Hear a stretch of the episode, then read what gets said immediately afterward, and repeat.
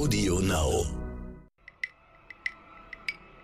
Aber die einzelnen Assets, die wir hier haben, gerade von Mehrfachgründern und so weiter, die können mit der Substanz und mit der Qualität durchaus mit Firmen Silicon Valley mithalten. Und das wird natürlich nochmal verstärkt dadurch, dass wir auch mittlerweile eben hier Leute, die halt Firmen wie Netflix und Booking und so weiter gesehen haben, die auch hier eben ins Ökosystem holen und die natürlich weiter dazu beitragen, dass die Kompetenzbasis und die Qualifikationsbasis der Leute hier zunimmt, ne?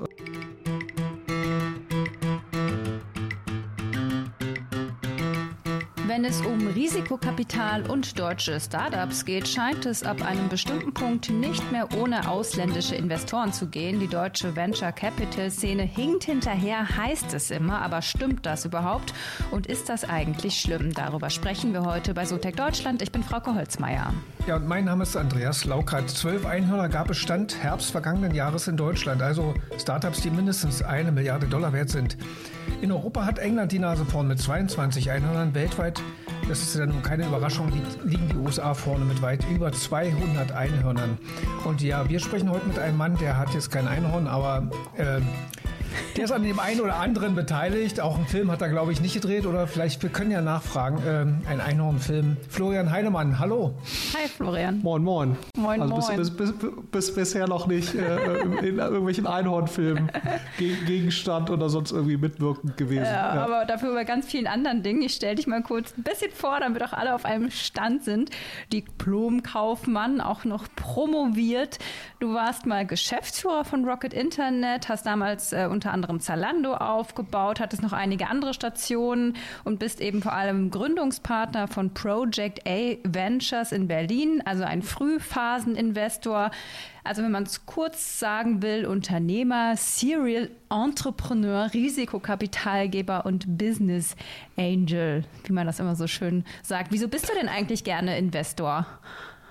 Weil ich irgendwann mal gemerkt habe, dass ich ein besserer Begleiter von Unternehmern bin als Selbstunternehmer. Also ich glaube, ich bin ganz okay Unternehmer. Also das hat ja auch ganz gut funktioniert am Anfang.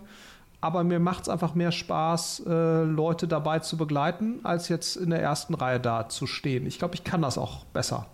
Und das fällt ja mir dann irgendwann auf. Und dann lief das auch fairerweise ziemlich gut, muss man sagen. Also ich habe so meine ersten Investments 2006, 2007 gemacht.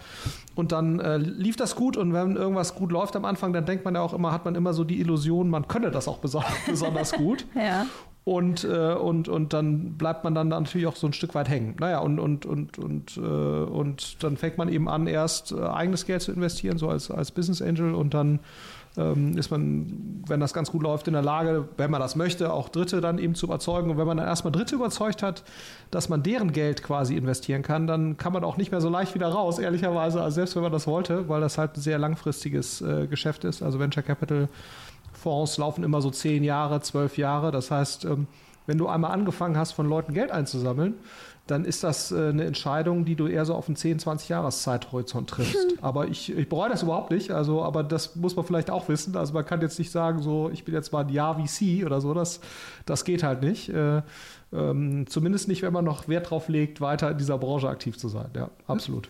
Kann das mit dem Nicht-Selber-Unternehmen, hat es vielleicht auch damit was zu tun, dass es dann, ich könnte mir vorstellen, dass es irgendwann langweilig wird. Ich gründe Zalando und dann, ja gut, jetzt verkauft man nächstes Jahr andere Klamotten und überlegt sich noch ein anderes Business dazu. Ein paar Schuhe kann man ja auch noch verkaufen. Aber am Ende ist es dann nicht viel interessanter, genau immer verschiedene Unternehmen mit aufbauen zu helfen, verschiedene Technologien zu begleiten?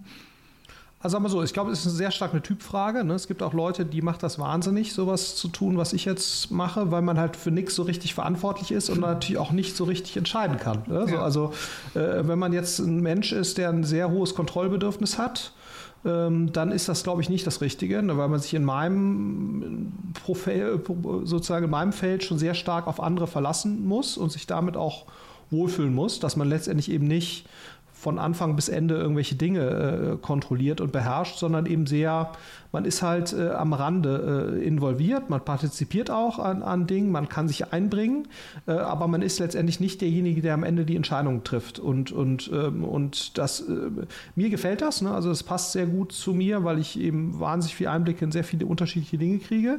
Aber das ist, wie gesagt, eine Typfrage. Ne? Also insofern, glaube ich, ist das jetzt nicht unbedingt für jeden so, aber für mich passt das ziemlich gut. Mhm. Ihr seid ja auch dann Frühphasen-Investor, sprich, ihr geht rein, wenn es noch sehr roh ist im Zustand. Ist das dann auch eine ganz bewusste Entscheidung von euch, dass ihr sagt, ja, so fertig gemachte Dinger interessieren uns nicht mehr so?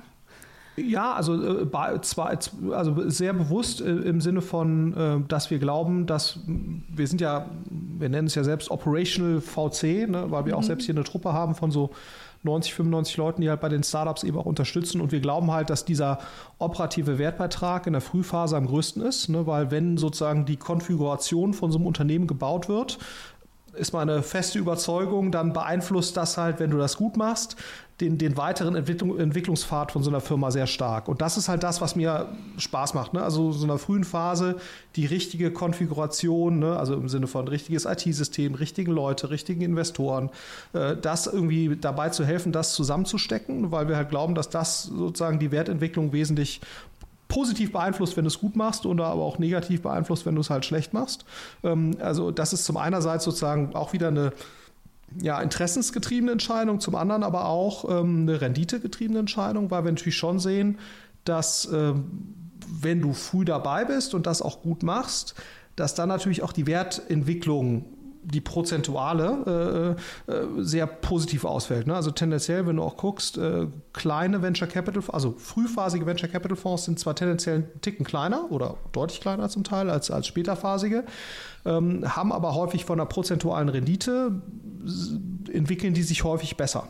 So, weil es natürlich sozusagen, wenn du die volle Wertentwicklung mitnehmen kannst, klar, du hast eine höhere Ausfallquote, aber du kannst tendenziell natürlich eine stärkere Wertentwicklung mitnehmen bei einzelnen Firmen, als das der Fall ist, wenn du später einsteigst. So, und insofern passt das hier ganz gut zusammen, sowohl das Interessengeleitete, ne, dass ich halt oder wir auch hier als Team viel Spaß dran haben an diesem frühen Konfigurationsbau, den frühen Product-Market-Fit, frühe Organisation, frühe Systeme und so weiter, dabei eben mit zu unterstützen, aber eben auch eine klare renditegetriebene Entscheidung. Und in der derzeitigen Zeit, ne, da habt ihr ja gerade auch schon angesprochen, wo natürlich auch sehr viele angloamerikanische Investoren in den europäischen Markt drängen und auch hier eben stärker investieren, ist es umso mehr so, ne, dass du als lokaler Investor eher früher investieren musst, um überhaupt in die interessanten Firmen dann eben investieren zu können. Mhm. Ne, das kommt da noch dazu. Ja, du hast ja in einige erfolgreiche Unternehmen investiert, die auch jetzt Einhörner sind, darüber haben wir ja gesprochen. Vor allen Dingen auch Trade Republic jetzt aktuell, ne?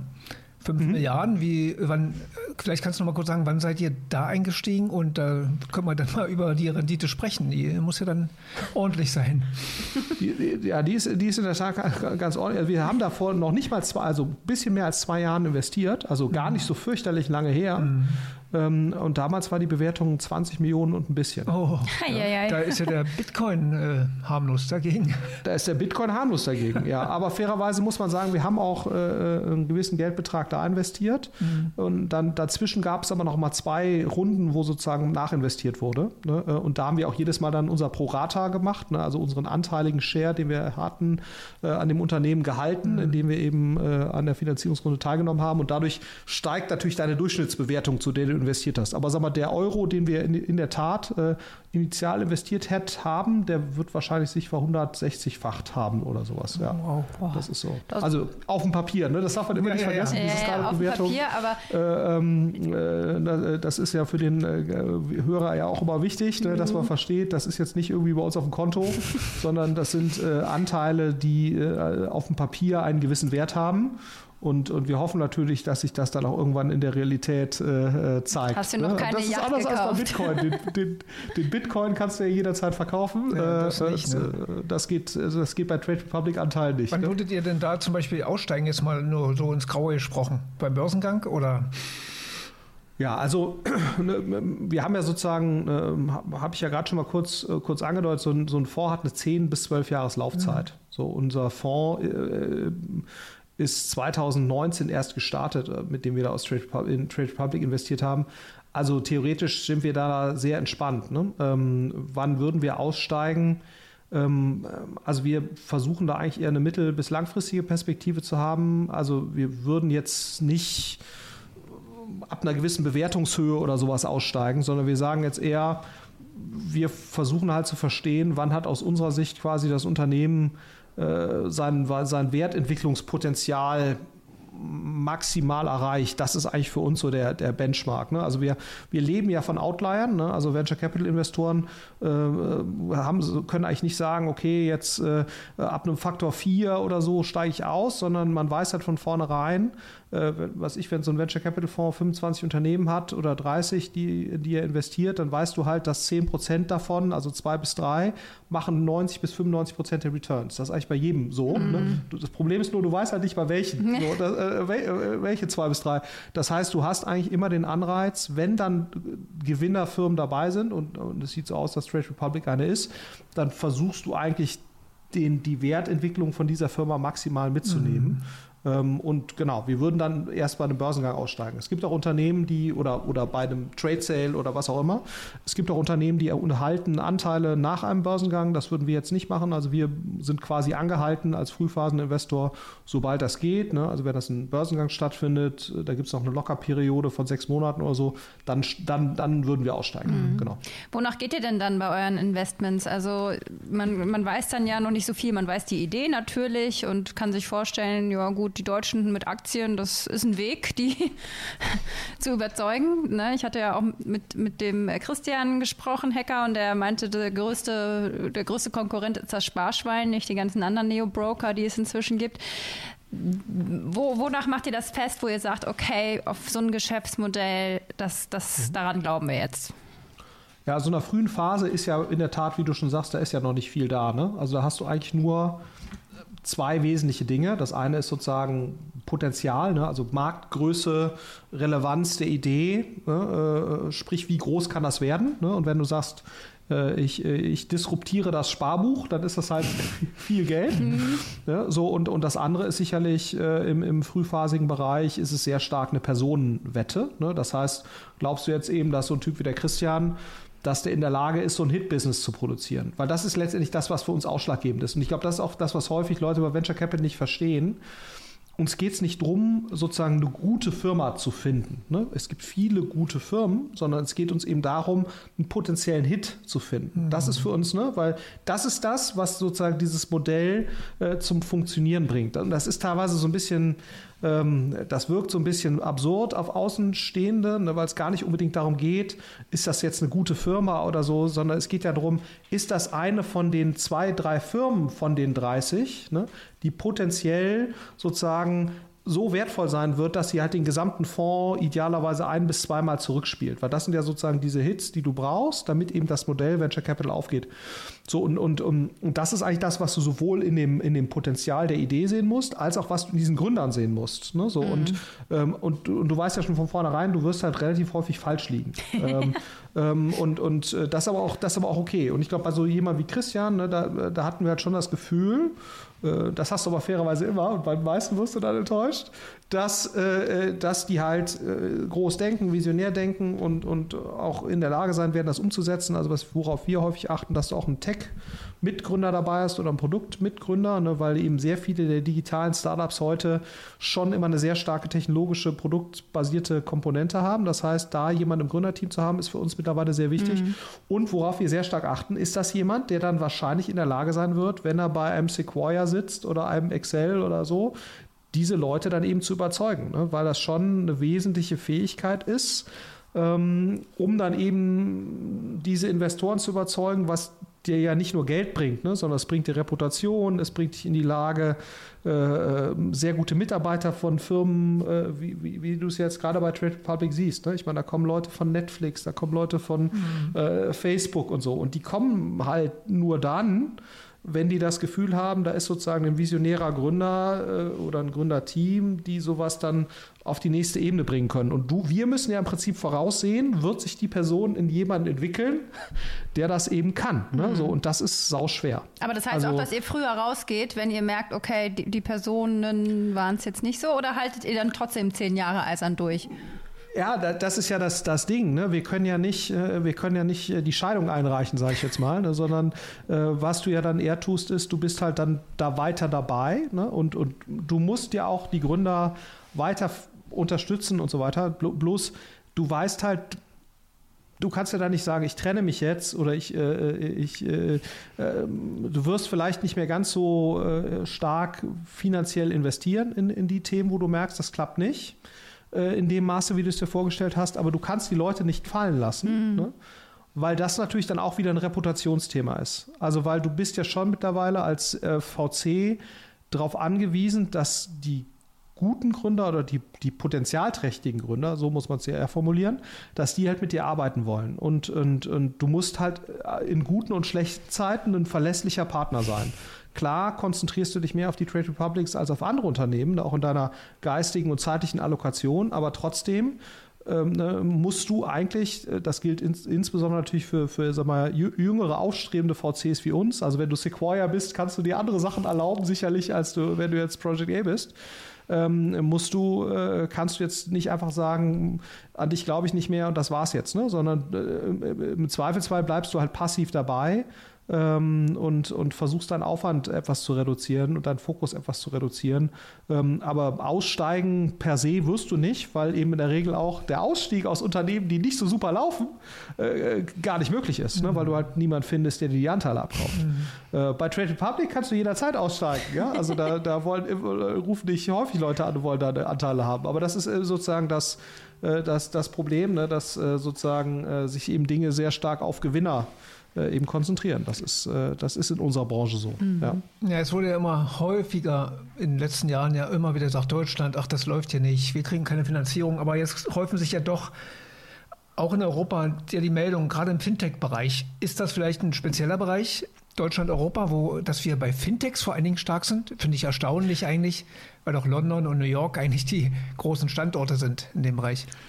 Ja, also ich glaube, erstmal ist es natürlich so, das ist natürlich schon mal nicht schlecht, dass natürlich gerade in Bereichen, wo du eine gewisse Bedeutung von Regulierung hast, und das ist ja im Fintech-Bereich der Fall, und das ist zum Beispiel auch im Gesundheitsbereich der Fall, ne, dass du da tendenziell natürlich in Europa regionalere Unicorns hast, ne, weil natürlich einfach die regionale Regulierung bedingt, dass du eher lokale Spieler hast, die halt mit der lokalen Regulierung sich besonders gut sozusagen arrangieren. Ne? Und das spricht jetzt erstmal dafür, sozusagen, dass du zumindest mal europäische Spieler hast versus US-Spieler. Warum jetzt gerade in Deutschland gute Fintechs, ich meine, das haben wir heute auch, glaube ich, die WeFox-Meldung, gab es ja auch noch, dass da auch eine große Funding-Runde oder N26. Das weiß ich gar nicht, ob das eine Systematik hat oder ob das nicht eher Zufall ist, weil einfach Fintech eine große Consumer-Kategorie ist. Die frühen Unicorns, die du jetzt auch in Europa gesehen hast, waren ja eher im Consumer-Bereich. Und da sind dann eben auch überproportional viele Fintechs dabei, weil einfach der Finanzbereich so ein großer Sektor ist, der natürlich auch sehr, sehr stark disruptionsanfällig ist. Also ich weiß gar nicht, ob wir jetzt in Deutschland besonders überproportional qualifiziert für Fintechs. Ja, genau. Kann es das denn sein, dass, das hatten wir auch in einigen Gesprächen, dass gerade im Fintech- und auch Versicherungstech-Bereich einfach die Branche so zäh ist, so in Deutschland gerade so undisruptiert, würde ich es mal sagen, dass hier einfach so viel nötig ist, dass sie alle Chancen der Welt haben? Ja, also genau, das einfach die Marktgröße ist halt so groß, ne? Und das ist mit Sicherheit so. Und es ist natürlich auch so, dass in dem Bereich auch klare Geschäftsmodelle vorhanden sind. Ne? Das heißt, damit bist du auch in der Lage, dann relativ schnell Investoren zu überzeugen. Und das siehst du an einem WeFox, das siehst du an einem N26 und das siehst du jetzt sicherlich auch hier, ja, bei Trade Republic, absolut. Jetzt an dem Tag, an dem wir heute aufnehmen, ist ein Interview mit dir erschienen im Manager-Magazin. Und die haben getitelt, wir können mit dem Valley mithalten. Was macht denn dich da jetzt so optimistisch? Also wo ich glaube, dass wir mit dem Valley mithalten können, ist auf Einzelfirmen-Ebene. Ne? Also was will ich damit sagen? Natürlich können wir nicht mithalten, was die gesamte Menge an Venture Capital angeht, was sozusagen die Investorenlandschaft angeht und so weiter. Da sind wir hinten dran, einfach in der Entwicklung. Und da ist auch schon die Frage, ob wir da grundsätzlich aufholen. Ne? Also ob wir sozusagen die Lücke schließen, was sozusagen die Makrobetrachtung angeht. Aber die Aussage bezog sich eher darauf, sind wir in der Lage, hier Firmen zu bauen, ne? die quasi für Top-Investoren global attraktiv sind von der Wertentwicklung her, und sind wir auch in der Lage, dann dort sozusagen auf einer handwerklichen Ebene wirklich best practice, best in class zu arbeiten. Und das ist schon mein Eindruck, dass das so ist. Also, dass eine Firma wie auch ein HelloFresh oder so, dass die es auch schaffen, sich eben am US-Markt eben durchzusetzen. Also 50% des Umsatzes kommt ja aus den USA, ein relevanter Teil des Wachstums. Und das auch sehr stark mit einer von Europäern getriebenen Organisation. Ne? So, und Zalando ähnlich, ne? dass sozusagen Zalando ein Maß an Exzellenz hat, was da durchaus mithalten kann. Auch eine Takeaway Group kann da durchaus mithalten. Ne? So, und ich glaube, das war eigentlich meine Aussage, wo ich jetzt sagen würde, ja, wenn man sozusagen auf der Gesamtanzahl guckt, sind wir sicherlich hinterher, das ist keine Frage. Aber die einzelnen Assets, die wir hier haben, gerade von Mehrfachgründern und so weiter, die können mit der Substanz und mit der Qualität durchaus mit Firmen im Silicon Valley mithalten.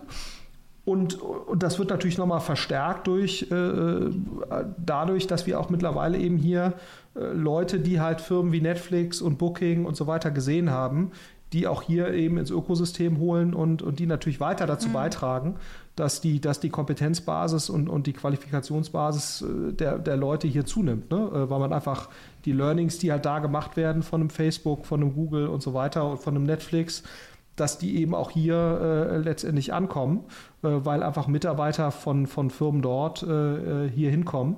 Und das ist ja auch eine Strategie, die jetzt ein Trade Republic sehr stark fährt, aber die du auch bei einem Zalando siehst, mit einem Jim Clark, den sie von Amazon geholt haben.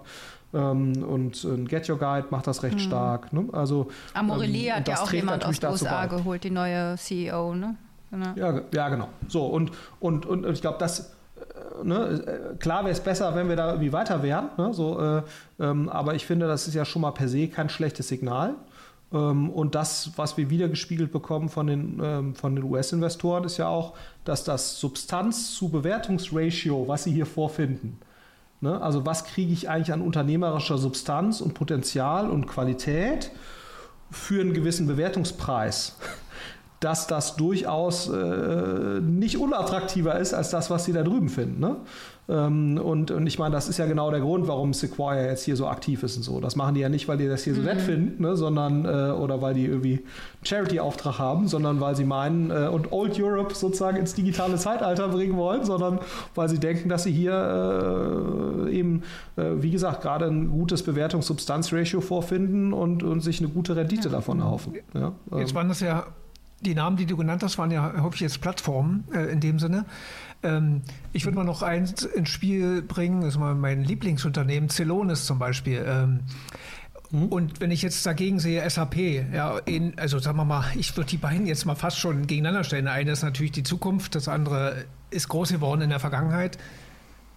Ist das nicht unsere Stärke, gerade in dem Bereich, da ja, stärker hervorzutreten?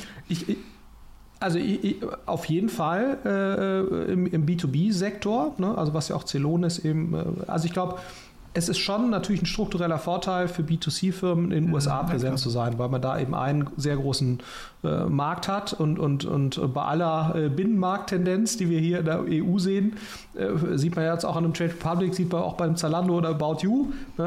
Es ist eben nicht so, wenn sie 16 Länder in der EU bedienen, dass das jetzt sozusagen vergleichbar wäre mit einem großen, mit 16 Bundesstaaten in den USA. Also das ist so und deswegen ist es natürlich schon strukturell ein Vorteil, als B2C-Unternehmen in den USA zu sein versus in Deutschland oder in Europa. Und das ist natürlich im B2B-Bereich nicht unbedingt so. Und gerade an dieser Schnittstelle, Celonis arbeitet ja auch viel für Industrieunternehmen nach meinem Verständnis.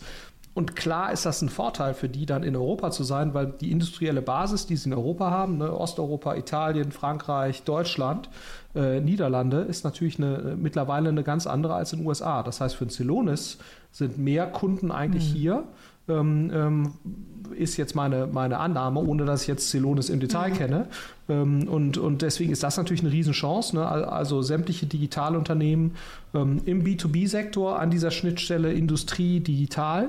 Da ist die Wahrscheinlichkeit, dass sozusagen ein relevanter Teil davon in Zukunft aus Europa kommen könnte, zumindest, ne, wenn wir das gut machen, ist, glaube ich, schon sehr stark, weil natürlich die Kundenbasis hier sitzt. Und da ist das auf jeden Fall ein Vorteil. Jetzt waren wir auf der Firmenseite. Wenn ich jetzt an die VC-Seite denke, klar, es ist für Unternehmen dann wichtig, auch große amerikanische Investoren zu haben. Da sitzt natürlich dann auch das große Geld. Aber wie ist es denn andersrum? Seid ihr dann auch, dass ihr sagt, wir gucken dann mal in den USA, also oder sag ich mal, deutsche VC-Gesellschaften, dass man sagt, okay, wir gehen mal, muss ja nicht die Frühphase sein, sondern so wie die Amerikaner das hier machen, oder ist das vom Kapital her einfach nicht machbar, so den Weg mal andersrum zu gehen? Ja, also man könnte das theoretisch schon machen. Das machen ja auch einige. Ne? So ein Lakestar zum Beispiel ist auch in den USA recht aktiv. Atomico macht das zum Teil auch. Also ist jetzt kein deutscher Fonds, aber zumindest mal ein europäischer Fonds. Das ist, oder auch ein Index-Venture ist ja traditionell in beiden Märkten aktiv. Also für uns das ist eher nicht so interessant, weil wir halt sagen, wir wollen eigentlich dort aktiv sein, wo wir auch die Chance haben, wirklich on top of the food chain zu sein. Ne? So, und das muss man eben realistisch so sehen, das wären wir eben in den USA nicht. Ne? Also in den USA gibt es sehr viele Finanzierungsmöglichkeiten und da ist jetzt unklar, warum ein Gründer uns nehmen sollte. Es sei denn, ne, und das machen wir auch ab und zu, wir investieren halt in Gründer, die aus Deutschland kommen oder aus Europa kommen, die wir aus der Vergangenheit kennen und die uns sozusagen, wo wir wissen, dass die uns wertschätzen und deswegen eine bewusste Entscheidung für uns treffen, also wo das keine negative Selektion ist, sondern wo das sozusagen eine bewusste Entscheidung ist oder wo eben Unternehmen gerne nach Deutschland wollen oder nach Europa wollen und deswegen eben mit uns zusammenarbeiten. Und wenn das so ist, dann ist das auch durchaus für uns ein Investment, das wir uns genauer anschauen würden. Ansonsten würden wir uns in den USA oder auch Israel, das ist auch ein Ökosystem, wo wir uns eher zurückhalten würden, ne? Weil das einfach ein sehr gut ausgebautes Ökosystem ist und wir uns ja immer die Frage stellen müssen, sind wir sozusagen dort eine der attraktivsten Investmentgebermöglichkeiten, die so ein Gründer hat. Und wenn wir das nicht sind, dann sollten wir da eigentlich auch nicht präsent sein. Würdest du sagen, würdest du von dir sagen, du bist ein Tech-Investor oder würdest du auch in einen guten Unternehmer, der dir total super gefällt, der aber Einhornfilme herstellt, würdest du in den auch investieren? Also wonach gehst du da inhaltlich? Ja, sagen wir so, wir versprechen ja unseren Anlegern wiederum, ne, also wir haben ja auch Investoren, dass wir halt in digitale Startups investieren, die idealerweise schon eine recht dominante technologische Komponente beinhaltet. So, das ist einfach sozusagen das, was wir unseren Investoren versprechen. Und wir versuchen uns dann natürlich auch so dran zu halten. Ne? Also wobei du natürlich immer gerade auch so im Bereich, was ich, Construction, Tech oder so, da ist dann schon die Frage, ist das jetzt, ne, oder so hardware-lastigere Themen, inwieweit ist das jetzt, hat das jetzt eigentlich noch einen primär digitalen Technologiekern? Das ist natürlich kein Schwarz oder Weiß. Aber vom Grundsatz her, also den Kollegen jetzt mit den Einhörnern, das wäre es wahrscheinlich, das könnte man wahrscheinlich mit Sicherheit ausschließen. Naja, vielleicht wurde der Film mit KI gemacht, dann geht's vielleicht. Ja, aber also genau, aber sag mal, das ist natürlich schon sozusagen, ich glaube, es macht schon Sinn, einen gewissen Fokus zu haben und eine gewisse, weil du musst ja auch als Investor, ist ja der wesentliche Kern, irgendwie, du musst halt eine gewisse Mustererkennung entwickeln und schärfen und das kannst du vermutlich nur, wenn du sozusagen dir Dinge anguckst, die gewissen Regeln folgen, die auch immer wieder ähnlich sind, ne? Und wo du dann einfach, wir VCs sprechen von Pattern Recognition, also von Mustererkennung, wo du einfach eine Mustererkennung entwickelst über die Zeit, was ist gut, was ist schlecht und dazu muss man natürlich sich in gewisser Weise auch einengen und wir glauben natürlich auch sehr stark dran, ne, dass eben ja Software is eating the world, dass das letztendlich die zugrunde liegende Hypothese ist, warum wir hoffentlich eine Überrendite erwirtschaften gegenüber einem Aktienmarkt oder so und das ist, deswegen versuchen wir uns da schon in gewisser Weise zu beschränken. Ja. Stichwort Nachhaltigkeit. Ist das was, wo ihr auch dann drauf guckt, müsst, drauf gucken müsst? Ist das so, dass man auch tatsächlich, ich meine, es gibt ja den einen oder anderen Politiker, der sagt, Klimawandel bekämpfen wir mit Technologie. Von daher würde das ja naheliegen.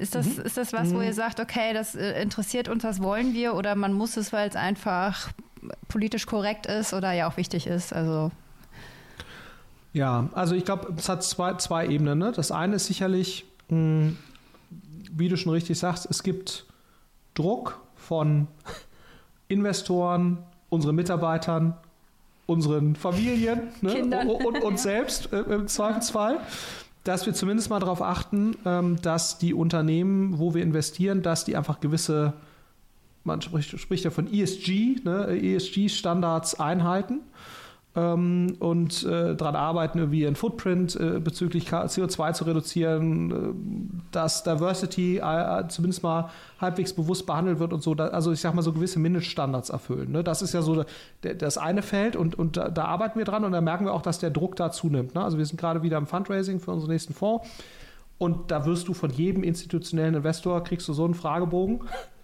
wo du gefragt wirst, was machst du da? Ne? Und das fängt an bei Themen wie Datenschutz, wie gehst du mit gewissen Themen so, und geht hin zum Thema, wie denkt ihr über das Thema Diversity nach, wie erfasst ihr das, wie messt ihr das so, ne? Wie ist das mit dem Thema CO2, das ist jetzt fairerweise für einen VC, ist das nicht so schwer, ne? Weil wir produzieren nicht viel CO2, das ist eine schnell beantwortete Frage. So, aber das ist so die eine Ebene und das andere ist ja, was du ansprichst und da gehen wir voran, schließen uns da auch so Sachen ein, wie die das for Climate Action versuchen, das in die Portfoliofirmen reinzubringen und so weiter. Das ist auch, glaube ich, alles gut. Investieren wir jetzt bewusst in Technologien, die Klimawandel in irgendeiner Weise bekämpfen? Bisher nein, muss man sagen. Aber das liegt nicht daran, dass wir das nicht für sinnvoll halten, sondern das liegt schlichtweg daran, dass wir ja, also da auch dann wieder Kompetenz aufbauen müssten, um diese Themen auch sinnvoll beurteilen zu können. Ne? Weil das ja sehr häufig auch Technologien sind, die vielleicht einen gewissen digitalen Bezug haben, ne? Aber die häufig natürlich eher in der Physik begründet liegen oder in der Chemie begründet liegen, wo hier einfach keine Kompetenz vorhanden ist. Ne? Das ist aber durchaus eine spannende Sache. Also das kann ich mir schon durchaus vorstellen, dass wir in diesen Bereich mal reingehen würden. Aber das kannst du nicht mit dem vorhandenen Personal machen, sondern da musst du einfach, inklusive meiner Wenigkeit, musst du schon nochmal andere Arten von Menschen hier sitzen haben. Aber es ist natürlich durchaus, ne, ich meine, wenn du guckst, die großen Investmenthäuser, ne, wie so ein EQT oder so, die haben ja alle in irgendeinem Bereich angefangen und sich dann eben diversifiziert. Ne? Und würde ich jetzt ausschließen, dass wir irgendwann mal ein Project A Carbon Neutral Fund machen, ne? Den aber dann sicherlich andere Leute vorantreiben würden, wo wir aber sagen, wir nutzen halt die Plattform, die wir haben, wir nutzen die Investorenbeziehungen, wir nutzen die Infrastruktur, die wir haben und legen eben ein neues Produkt auf, das so einen Fokus hat. Das kann ich mir schon vorstellen. Ja, wäre das kurzfristig realistisch? Nein. Und ich kriege ja auch häufiger sozusagen so die Anfrage, ja, ihr müsst da viel mehr machen und so weiter. Wir haben ja erstmal primär den Auftrag von unseren LPs sozusagen Rendite zu erwirtschaften. Ne? So, und dann können wir natürlich auch nur in die Dinge investieren, wo wir eine gewisse Kompetenzbasis aufgebaut haben und diese Mustererkennung, von der ich gerade gesprochen habe. Und solange wir das sozusagen nicht in der Lage sind, sinnvoll auch für diese Cleantech zum Beispiel Bereiche abzudecken, sollten wir das nicht tun, aus meiner Sicht. Ne? Zumindest nicht im laufenden Betrieb, weil das ginge dann zu Lasten unserer Investoren und das kannst du eigentlich nicht machen. Und das Zweite, das muss man eben auch sagen, oder ein weiterer Aspekt dabei ist, ich glaube auch, dass du für Themen wie Cleantech und so weiter brauchst du längere Vorlaufzeiten. Du brauchst tendenziell größere Fonds, ne? Das muss man auch sagen. Also unser Anspruch ist eigentlich, Themen so weit voranzubringen mit den Mitteln, die wir haben, dass eben Investoren, die deutlich rationaler auf so ein Thema drauf gucken, rein zahlenbasiert, dass die eine qualifizierte Investmententscheidung treffen können. Und so weit müssen wir eigentlich kommen. Und unser aktueller Fonds ist 200 Millionen Euro groß, ein bisschen mehr. Das heißt, wir können maximal 10% des Fonds, also 20 Millionen Euro, in ein Thema investieren. Und das heißt, wir werden eigentlich nur in Themen investieren, wo wir glauben, dass wir mit 20 Millionen Euro einen substanziellen Beitrag dazu leisten können, diese Firma in die nächste Phase zu bringen. Und wenn wir das nicht können, also so ein Thema wie Lilium ist ein super Thema, ne? oder irgendwelche Rocket Launcher Themen, ne? Also wenn du sozusagen so ein Rocket Launcher ist ein super Thema, ESA Aerospace, ja. Tolles Thema, super Team, haben wir auch hier gesehen, aber dann realisierst du, okay, mit 10 Millionen Euro, da bauen die dann noch nicht mal einen Teil vom Triebwerk, ne? So, also und dann ist das nicht unser Thema, muss man sagen. Das ist dafür brauchst du größere Fonds, länger laufende Fonds. So, das ist zumindest unsere Einstellung. Das kann man auch anders sehen. Ne? Also, aber das ist zumindest meine Sichtweise jetzt auf das Thema. Ich sehe jetzt mal eher den Bereich, den ihr investiert, ist nun mal digital und da wird der Druck ja auch immer größer. Der Stromverbrauch ist enorm. Das ist ja echt die Hölle und der Markt wird ja immer enger für grüne Investments. Also das ist ja nicht jetzt wie sonst was gesehen. Wir haben, weiß ich, wie viel Billionen von Assets in der Welt noch in alten, dreckigen Technologien, sag ich mal, die wollen irgendwann ins Grüne. Ja, dann wird es ja für euch dann eng, ne? Noch was zu finden, Preiswertes. Ja, also das, das kann sein, ne? Also das ist, ich glaube, wenn du guckst sozusagen, wie haben wir vor 10 Jahren investiert und wie investieren wir jetzt, das ist, hat sich schon sehr stark gewandelt, ne? Und ich glaube, sowohl wie wir hier welche Investments wir auswählen, als auch wie wir supporten. Da bist du natürlich als Investor gefragt, immer quasi ja, eine Art letztendlich Mechanik für dich zu entwickeln oder Ansatz für dich zu entwickeln, der halt die nächsten 5 bis 10 Jahre funktioniert. Das hat in der Vergangenheit gut geklappt, aber mir ist völlig klar, dass die Art und Weise, wie wir das jetzt gerade machen, wird uns nicht in die nächsten 20 Jahre führen. Das ist klar. Ne? Und ich glaube, deswegen ist es auch so wichtig, auch im VC-Bereich musst du halt auch kontinuierlich Nachwuchsarbeit betreiben, ne? Und immer junge Leute nachholen, die auch schnell in Verantwortung bringen. Ne? Also auch, ich glaube auch zum Beispiel, dass es nicht gut ist, wenn 60-Jährige noch, wie ich, wenn ich jetzt 60 wäre, sollte ich keine frühphasigen Internetinvestments mehr tätigen, ne? Sondern man muss eben sich selbst dann irgendwann ersetzen. So, und mit dem Reinbringen von neuen Leuten und jungen Leuten passiert dann auch hoffentlich sehr natürlich der notwendige Wandel des Investmentansatzes. Ja. Das ist sozusagen unsere Antwort drauf. Und das ist auch das, wie es ja, was ich, die Sequoias oder die Bessemers dieser Welt, die halt seit, was ich, 40, 50 Jahren Venture Capital machen, wie die halt diesen Wandel immer wieder geschafft haben. Ne? So, und ich glaube, das Wichtigste dabei ist eben, dass man selbst erkennt. Ich glaube, jeder Investor hat halt seine Zeit. Ne? So, und du musst halt erkennen, wann ist die halt auch zu Ende und wann stellst du sozusagen deine Plattform Dritten zur Verfügung. Das ist ja schon philosophisch. Genau. Wenn der Florian Heinemann dann mit 60 Einhornfilme dreht oder produziert. Ja, das wäre doch geil eigentlich. Ja?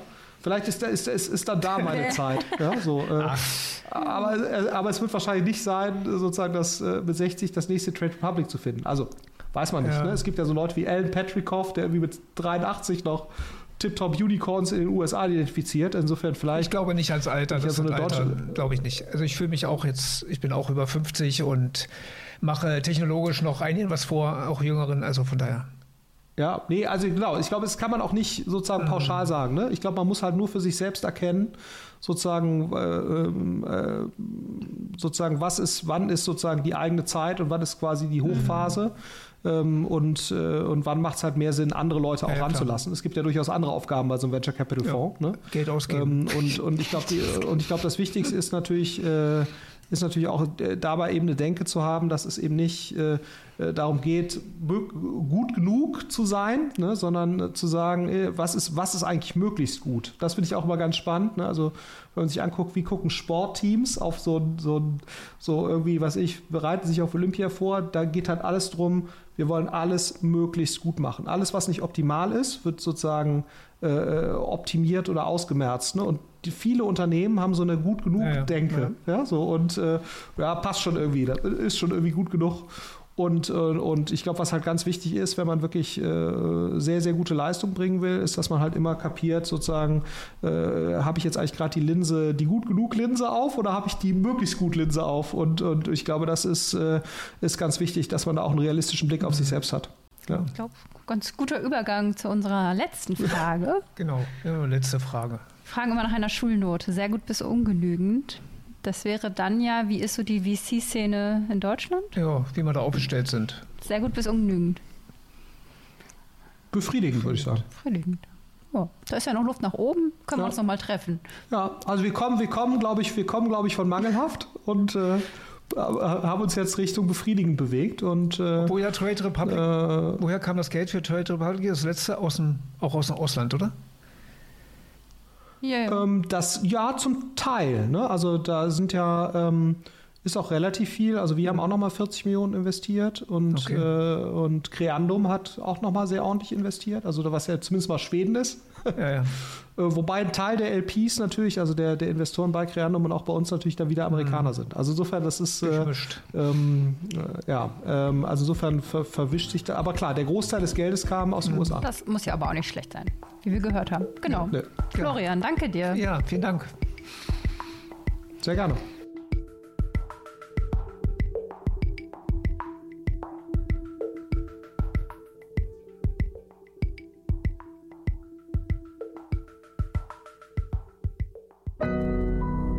Audio Now.